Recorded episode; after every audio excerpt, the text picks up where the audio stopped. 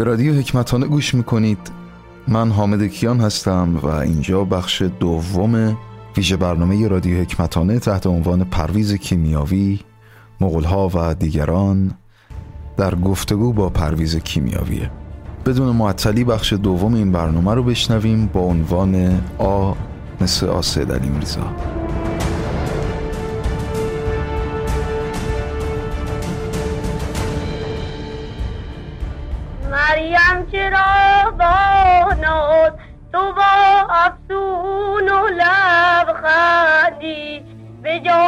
جانم شول افکندی. مرا دیوانه کردی. مرا دیوانه کردی. امشب که با ناله غم از سردی نمیماند. دلم در سینه مرا دیوانه دیوانه کردی. رفتی مرا تنها به دست غم را کردی.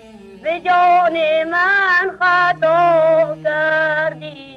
مرا دیگر نخواهی. مرخصه حسابیه که ها را درویش آویزون کرده بید رختو اینا خواب می‌بینه خواب نامه. اینا خواب آقا را دیده. و نظرش میده ببخشید من سه تا سوال در مورد باغ سنگی دارم. سعی می‌کنم خیلی کوتاه بپرسم که بله. وقت بقیه نگیرم و شما هم خسته نکنم. اول اینکه این فیلم انقدر تاثیر شگرفی بر من و زندگی من داشت که من تا زمانی که نرفتم و باغ رو خودم از نزدیک ندیدم واقعا آروم نگرفتم. شما فرمودید که در طی پروژه های ایرانگردیتون برخوردید به باغ و درویش خان. اما من سوالم یه مقدار جزئیات بیشتر داره. چون این باغ سنگی در دایره دید نیست که لب جاده باشه یا نزدیک جاده. همونجور که خودتون می‌دونید در نزدیکی روستای بلورده و از جاده خیلی دوره. بله. شما خیلی به طور اتفاقی به این باغ برخوردید یا اینکه از طریق دهان به دهان گشتن و محلی ها تعریف می‌کنن. این سال اولم بود. نه. نه. من من سال اول جواب میدم. در کرمان روزنامه محلی کرمان یک مقاله خیلی کوچولو بود با عکس درویش خان. که یه پیرمردی ادعا می‌کنه نوشته که این باغش پر از میوه است و میوهاش سنگه. خب من فوری پرسیدم هتل زندگی می‌کردم. پرسیدم کیه کجاست؟ گفتن آره نزدیک سیرجان باید بری بعد بلورده رفتم اونو پیدا کردم. اینطوری شد. از طریق یک روزنامه محلی کرمان.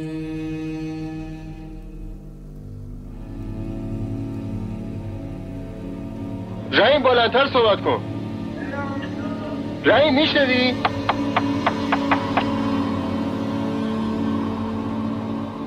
تمامش از سنگه الو شنیدی؟ نه با بدبخت دیوونه نیست هنرمنده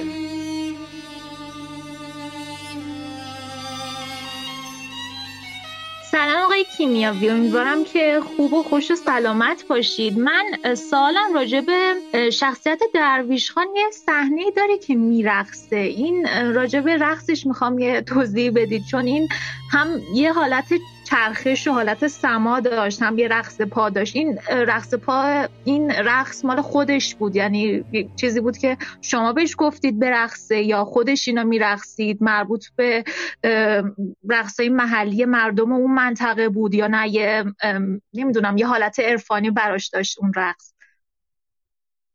بله. درویش خان من بهش نگفتم برخته این وقتی که اولین سنگ یعنی آخرین سنگ که باغش تموم شد و قرمز رنگ میبوسه خودش شروع کرد حرکاتی انجام داد. و این تقریبا دو ساعت طول می‌کشید. و من یه بار دیدم یادداشت فضاشتم مثلا اون قسمت خوبه اون قسمت خیلی اضافی تکراریه فلان. بهش توضیح میدم. و توضیح خیلی مشکل بود به خاطر خب این کرولاله می‌دونی؟ و هدایت درویش خانم که یک جا جایی باید برخصه یا جایی باید دیگه کنه یا جایی خوشحاله با تیکه های سنگ که من داشتم با هم صحبت کردیم. من یه سنگ از دور به پرت می‌کنم مثلا به, به پاد می‌خوره. تو بخند. دو تا سنگ بلان تو حالت گریه داری چون پسرت رفته سربازی اینا رو خوب انجام می‌داد. یعنی رهبری خالق باغ سنگی با هم سنگریزه ها من انجام می‌دادم. نه رقصش رقص خودش این اواخرم فیلم دومی که ساختم پیرمرد و باغ سنگیش خیلی برای من عجیب بود. برای اینکه بالای درخت رفته بود. یک چوبی مثل شمشیر دستش بود و می‌زد به زبونش مثل که مثلا خون رو داره میچشه. و بعد این گردنش رو نشون می‌داد که این خنجر داره به گردنش می‌خواد درست مثل داستان ابراهیم و داستان گوسفند و داستان پسر ابراهیم که پسر تو بکش و این می‌خواد قربانی کنه که خدا آمد گفت نه گوسفند کافی. کی به این توجیه کرده این داستان ابراهیم رو؟ هیچ که نمی‌دونه. چون واقعا کرولال مادرزادی درویش خان. و خیلی آدم باهوش بود و خیلی با استعداد. همین. حضور ریاست پاسگاه ژاندارمری خانزار به حضور ریاست عالی میرسانم. این جانب حسین اسفندیارپور فرزند درویش خان اسفندیارپور.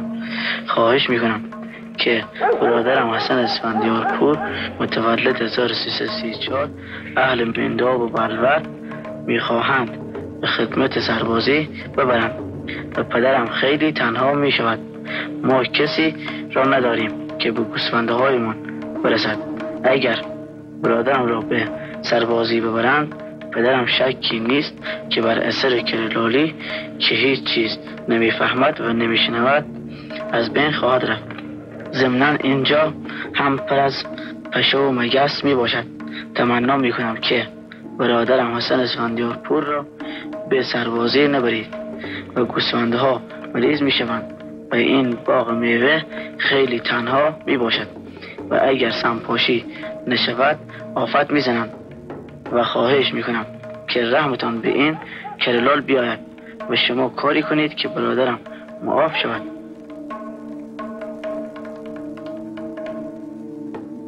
و سوال دوم که خودتون لطف کردید پاسخ دادید که از طریق سنگریزه با ایشون ارتباط برقرار می‌کنید. چون حقیقتا این ذهن منو به خودش مشغول کرده بود. ایشون هیچ قوه ارتباطی نداشتن که شما فرمودید. اما سوال سومم ممکنه صرفا تجربه شخصی من و برداشت شخصی من باشه. اما می‌خواستم ببینم آیا شما ایشون رو به مسابه پیامبری می‌دیدید که معجزش باغ سنگی بوده؟ چون بسیاری از این درختان پیکره های انسانی رو متبادر می‌کنه به ذهن وقتی که من از نزدیک دیده بودم بسیاری از اینها شبیه انسانه. برای من درویشان یه هنرمنده. یعنی اگر این باغ سنگی در پاریس بود در فرانسه بود تمام دانشجویان دانشکده هنرهای زیبا می‌رفتن عکس می‌گفتن مصاحبه می‌کردن و منتها این هنوز جا نیفتاده. می‌دونی که یک چوبان کرولال چطوری ممکنه بیاد یه نوع انستلاسیون درست کنه؟ می‌دونی؟ یعنی چی بهش میگن؟ بله هر سنگی خاطره داره. هر کسی که خاطره داره مجسمش درست می‌کنه. منتها خیلی مجسمه واقعی نیست. خود دربش خان میگه. یعنی شرح میده. کمون که در فیلم دوم معصومه یا مریم یکی از دوتان دختر کوچولو میاد شهر میده میگه این شبیه پوتینه که پسرشو بردن سربازی با پوتین اومد بعد خودش شروع می‌کنه مثل سربازا را رفتن که آره این به خاطر اون منو ساخت اون سنگ ساختن. می‌دونی؟ هر سنگی برای خودش یه خاطره. این تو دنیای خودشه. تو دنیای هیچ که نمی‌تونه بفهمه که برای چه این کار رو می‌کرده چه بهترم که کسی ندونه. برای که اگر واقعا زبون داشت حرف می‌زد دیگه اون راز این باغ سنگی از بین میره. الان بهتر این که اون راز نهفته باشه. و همه برن باغ سنگی. هر که می‌تونه برای خودش یک یه مکتبی درست کنه این منظورش این بود. برای همین بحث میاد پیش میاد. قشنگیش به همینه که شما مثل یه فیلم می‌بینید. فیلم وقتی که تموم میشه تماشاگرها با هم صحبت کنن این خودش فوق العاده است. یعنی نمیان خب فیلم رو دیدیم خداحافظ بریم ساندویچ بخوریم تموم شد. نه. یعنی این بعد از فیلم هم ادامه داره. این زندگی درویش خان یا یه فیلمی که اگه واقعا خوبه بحث میشه. بحث سه نفره چهار نفره کنار خیابون. و این خودش عالیه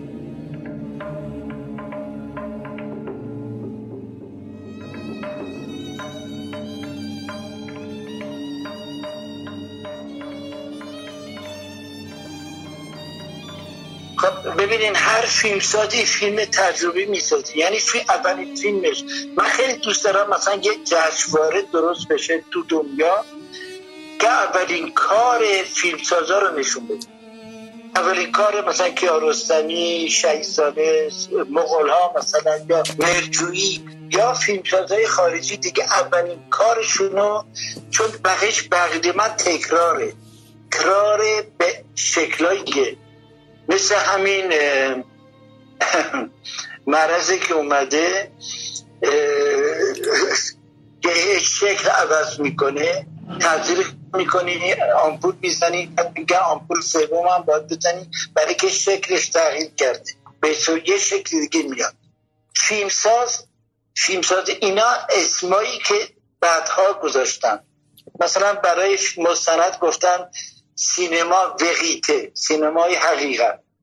بعد گفتن سینمای لحظه بعد گفتن سینمای زندگی. هزار تور این منتقدین دنیا نوشتن که سینما سینماش فرق نمی‌کنه. می‌دونی شما؟ یه حقیقت شما نمی‌تونین صد درصد برین فیلم بگیرین. امکان نداره. امکان نداره. برای که ببینید مثلا من یک مثال همیشه آوردم یک قتلی در یک دی اتفاق میفته خب؟ این یه روزنامه نگار میره از این جریان فیلم بگیره کسی که دیده آدم کشو اینو دیده با چاقود که فرار کرده منتها خوب نمی‌تونه حرف بزنه. به دل نمیشینه. هیچ که قبول نمی‌کنه این حرف ولی بابایی که اصلا تو ده نیست اومده سر فیلم برداری طوری تعریف می‌کنه خیلی داستانی تعریف می‌کنه به دل میشینه.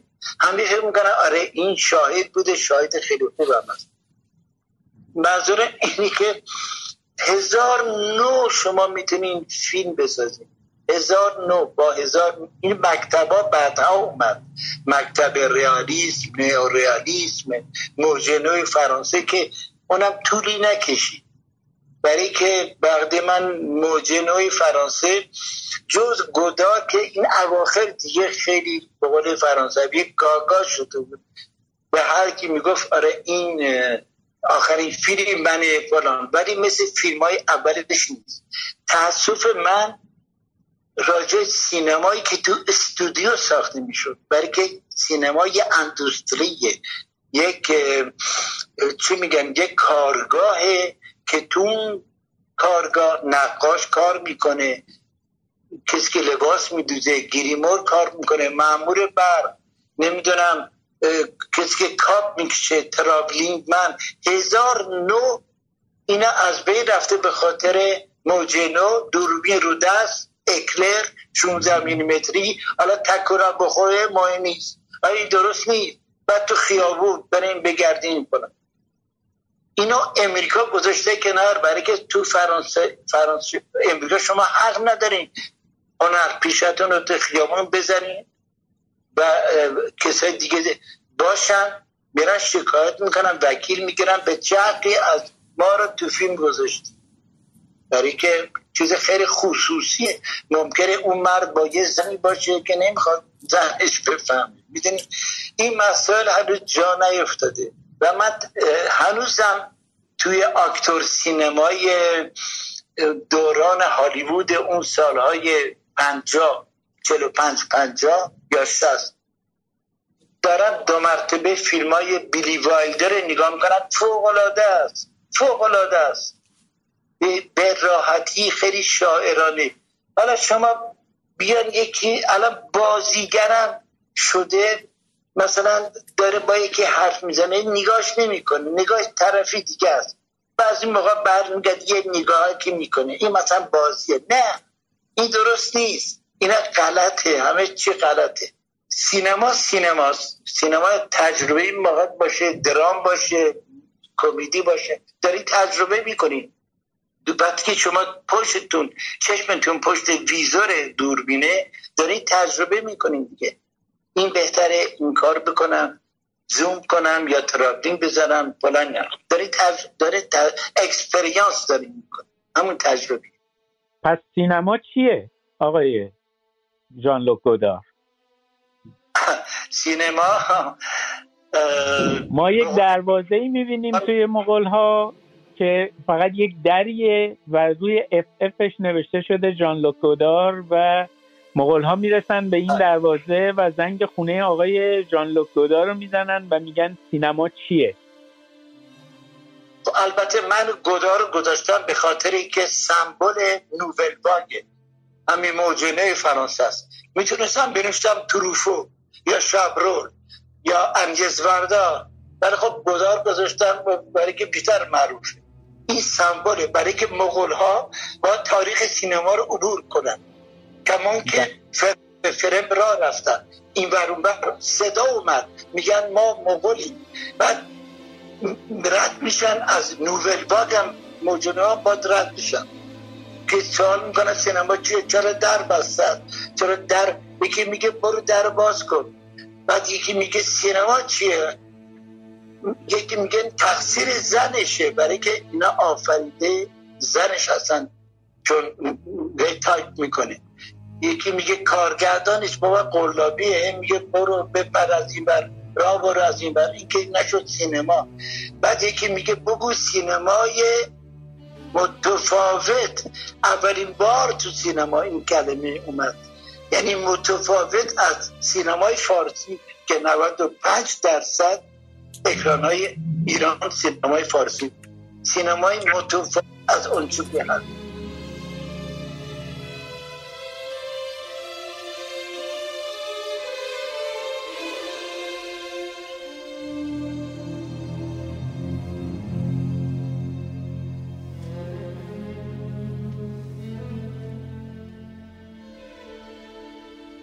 وقتی به من میگن مستندساز من هیچ کدوم از فیلم های من مستند نیستم.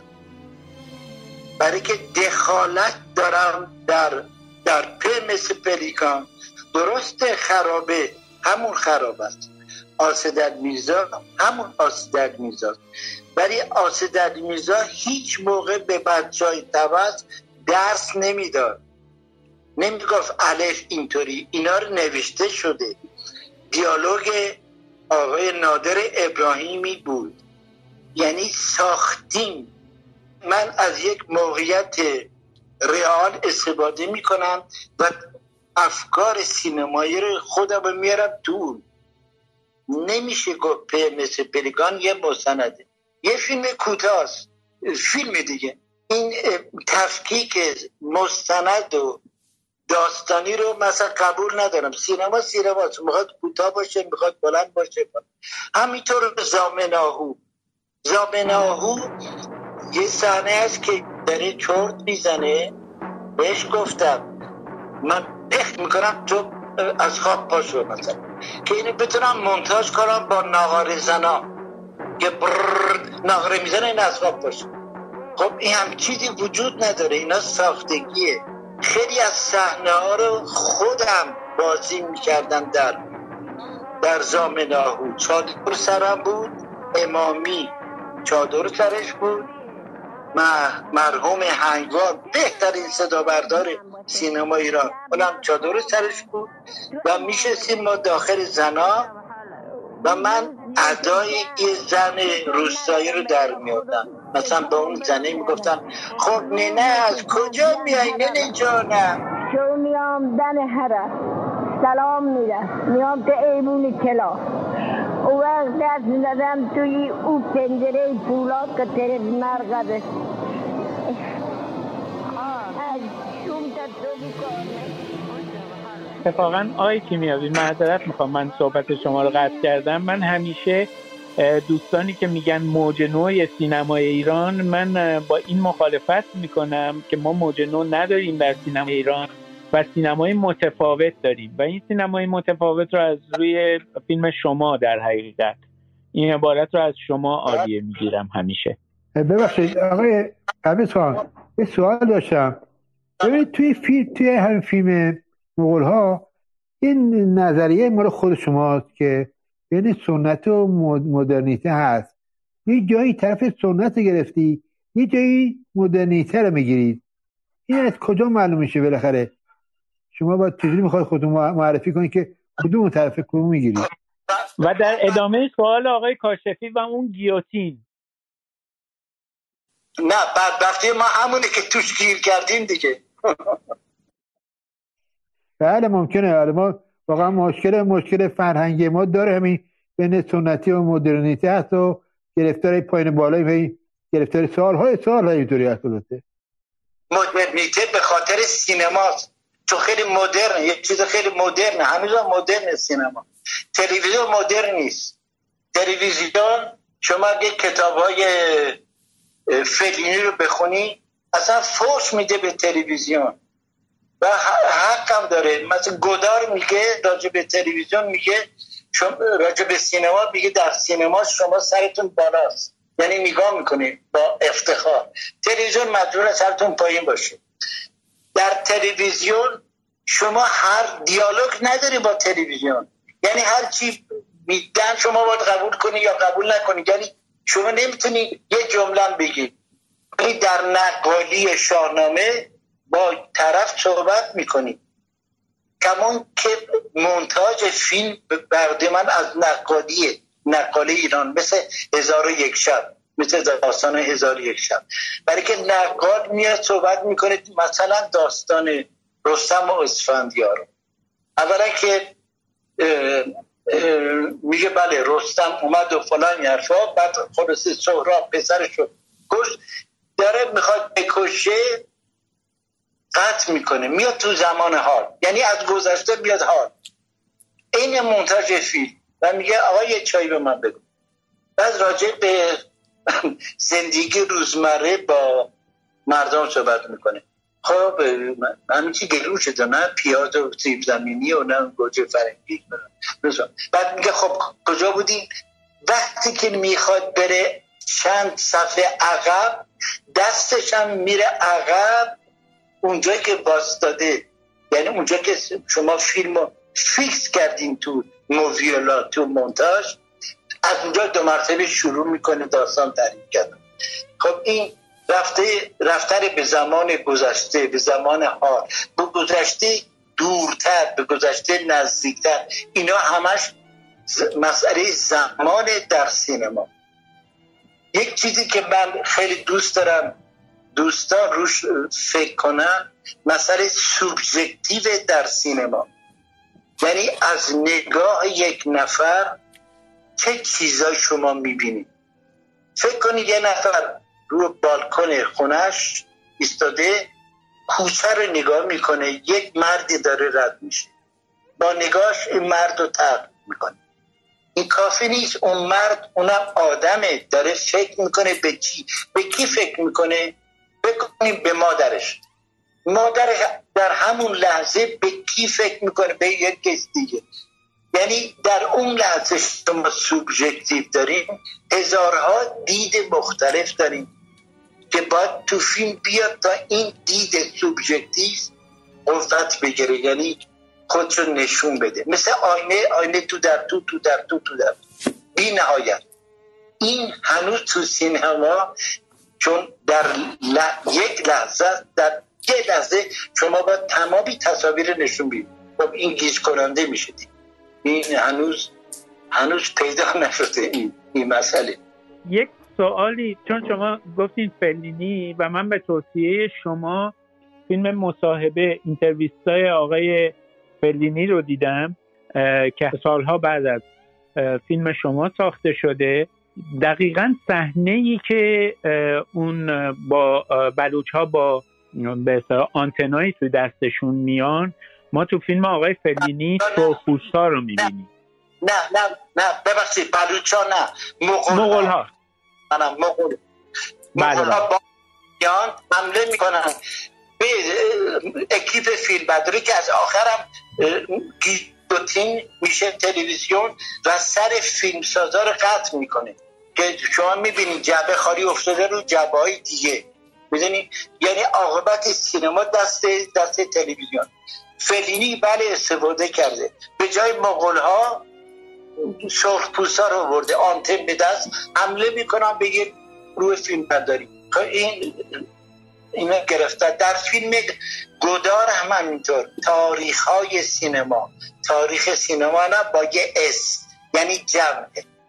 تاریخ های سینما من مغول ها رو گذاشتم در مقابل همون آدم های که اول یه سینما که داشتن کشف می‌کردن مثل تفنگ عکاسی ماره مثل جورج زمینی که میگه جو بوزم یا مثل دیگه گودارم گذاشته موقع که نازی ها فرانسه رو اشغال کردن اینا رو قاطی کرده نازی ها رو به جای مغول ها با همین چیزای سینمایی. این هم هست. سال دو هزار ایشون سال یعنی بله. من هزار هفتاد دو سه مغول ها بود دو هزار یعنی این, بله. این بدل های فکری هست. در دستر چی برا برد اینجا الله زن بچه.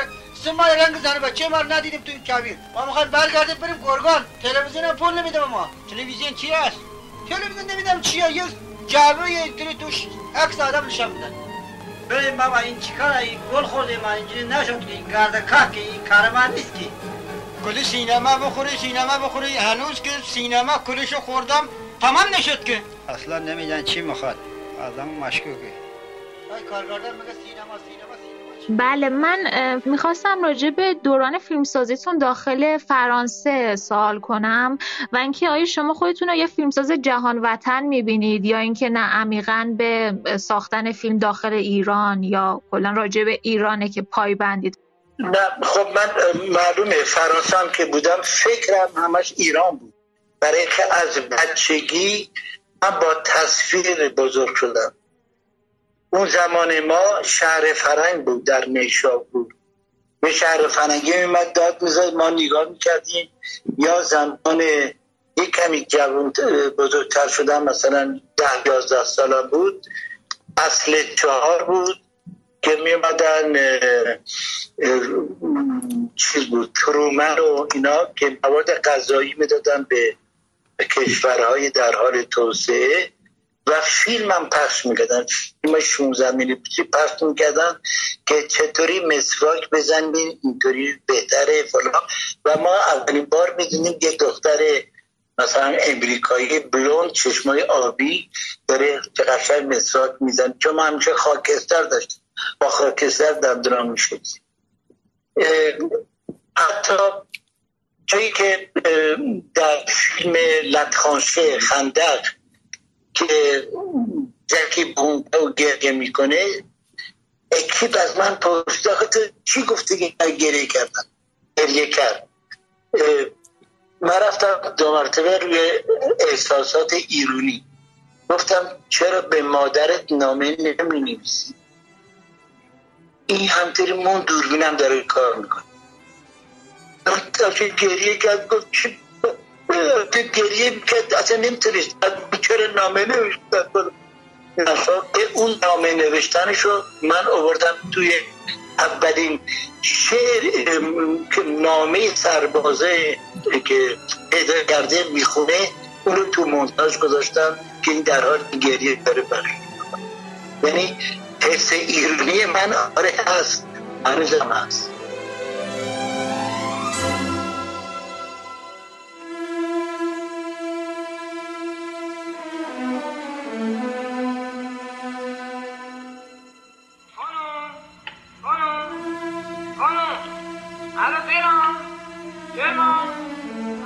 80 60 کرمان لطفا. من نمی‌دونم چطوری آقا تو اون جبل رفتن. همه آقا رو از تو این جبل می‌بینن. از تو تاشون کارشون این است. یک جنبه یه عکس آقا رو نشون میده. اه. به صورت کلی می‌خوام این سوال داشته باشم که توی روند کاریشون آیا هنرمند خاصی حالا چه ویژوال آرتیست چه در سینما تأثیری گذاشتن یا الهام بخششون بوده توی جریان کاریشون از ابتدا تا انتها؟ نه نه قربون نه. من یه سه خب تجربه داشتم وقتی که مدرسه سینمایی رو میخوندن هر شب می‌رفتیم می‌رفتیم سینماتک. سینماتک پاریس و تمام فیلم های که هاری لانگلو رئیسش بود می‌دیدیم. و لانگلو هم خیلی مرد عجیبی بود. برای که مثلا اعلام کرده بود یه فیلم ژاپنی بعد می‌رفتیم میدیم نه یه فیلم امریکایی. اعتراض می‌کردیم می‌گفت همین که از این سینماتیک مال منه. دوست دارم ژاپن بذارم. خوشتو نمیاد باشیم به یک ما دانشجو وقتی که فیلم ها رو نگاه می‌کردیم می‌رفتیم تو کافه ساعت نصف شب یک صبح بحث می‌کردیم فلان فیلم آنتونیونی فلان فیلم نمیدارم برگمن. و این خیلی خوب بود دیگه. یعنی از دید دیدن فیلم ها شما می‌تونین چیزتون محیط خودتون رو پیدا کنید در دست داره چی برای آورد اینجا الله زن بچه؟ سه ماه رنگ زن بچه ما ندیدیم تو این کویر ما می‌خوایم برگردیم بریم گرگان. تلویزیون پول نمیده ما. تلویزیون چی هست تلویزیون نمیدم چیه یه جعبه یه اینطوری توش عکس آدم نشان میدن بریم بابا این چیکار این گل خورده من اینجوری نشد که این که این کار من نیست که کلی سینما بخوری سینما بخوری هنوز که سینما خیلی ممنون متشکر آقای کیمیاوی من می‌دونم که شما خیلی خسته شدید من قول داده بودم که چهل دقیقه بیشتر مزاحم شما نشیم ولی دو ساعته که ما مزاحم شدیم من آخرین سوال رو از شما بپرسم که یکی از دوستان برای من فرستاده. گفتن که در مورد کرکتر لاترانشی توضیح بدید. فیلمی که در سال 1981 مثل که. آها لاترانشی. بله بله. آه این داستان خیلی عجیبی بود. برای که فرانسه که بودم من دوست داشتم آدمای استثنایی مثل آسد علی میرزا یا درویش خان باغ پیدا کنم. در نتیجه یه ماشین داشتم می‌رفتم تو دهات می‌گفتم آدمای عجیب غریب شما نداری اینجا. گفتن نه همه ما عجیب غریب. تو کافه ها مسخره می‌کرد بالاخره یه نفر گفتش که یه بابایی تو جنگل زندگی می‌کنه. توی از این یه ماشین یه اتوبوس داره که چرخ هم نداره و این دنبال استخون مرده های جنگ اول جهانی نامه پیدا می‌کنه عینک پیدا می‌کنه خودم گفتم خب این خیلی برای من جالبه. بعد پیش رفتم دیدمش. گفتش که می‌خوان چیکار کن گفتم گفت نه نه فیلم نه خیر کنم گفتم ببخشید من از ایران دارم میام. گفت صحبت من هنوزم تو ایران هم هست. گفتم آره من اومدم راه دولانی. بعد این چند تا عکس گرفتم. فرستادم به کانال دوی فرانسه. یک برنامه بود به نام دریچه رو به آدمای مختلف. پیشنهاد کردم. اینا گفتن که از خود در همچه آدمی نیست. گفتم چرا نگاه کنید اسم جکیل برونتوس بلا جنگ اولم نکرده جنگ دومم نبوده. این دنبال جسد پدر بزرگشه. گفتم خیلی خوبه خلاصه دورمه به ما دادن. رفتیم سه روزه باید فیلم می‌گرفتیم و فیلمم نگاتیو نبود انورسیو بود. یعنی مثل اسلاید وقتی می‌گیری فوری دیگه احتاج به به چاپ نداری. نگاتیو نیست. یعنی کار مشکلی توی منتاج کردن. اگه بهوری مثل که نگاتیو برید. کار نداره. این فیلم تموم شده این حرفا. نقدا بد نبود روزنامه نوشتن. چند سال بعد یعنی 15 سال بعد من گفتم زنگ بزنم در چه حال چیکار می‌کنیم. تنها شماره که داشتم شهرداری اون منطقه بود. اپرومون لفوره اسم اون ده. بوشی گفتم آقای شهردار گفتم من فیلم ساختم فلان. گفت شما از جکی می‌خوان سوال کنی؟ گفتم بله. گفت مگه نمی‌دونی چی شد؟ گفتم نه. گفت سکته کرد مرد. گفتم چی شد؟ بالاخره وزارت جنگ به خاطر خدماتی که این کرده نامه ها رو پیدا می‌کنه نمی‌دونم خیلی اسناد جنگ توی از زیر خاک در میاره به خاطر قدردانی یک ستانی میاد با چند تا سرباز که مدال جنگ رو به این بدن.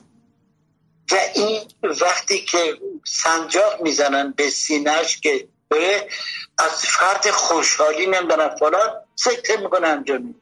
و اون موقع نه روزنامه نگار بود نه عکاسی یعنی هیچ که نمی‌دونه. حالا ما باید تو این تیتر آخره بنویسم چه اتفاقی برای این جکی برونتو افتاد؟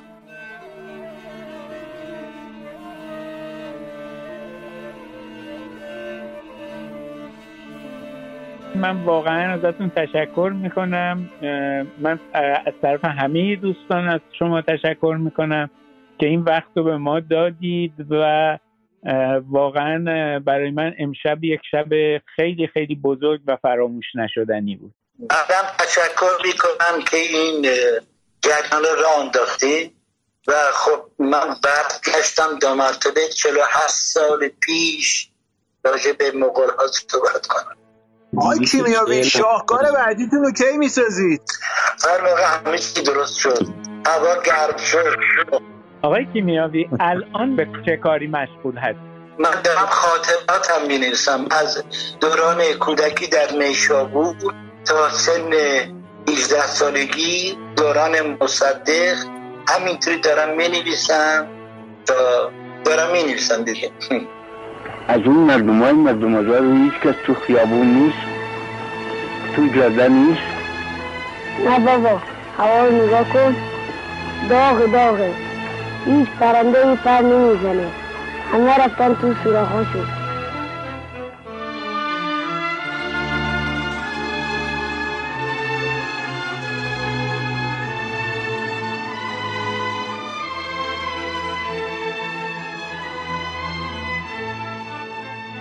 و این بود بخش دوم و نهایی این ویژه برنامه.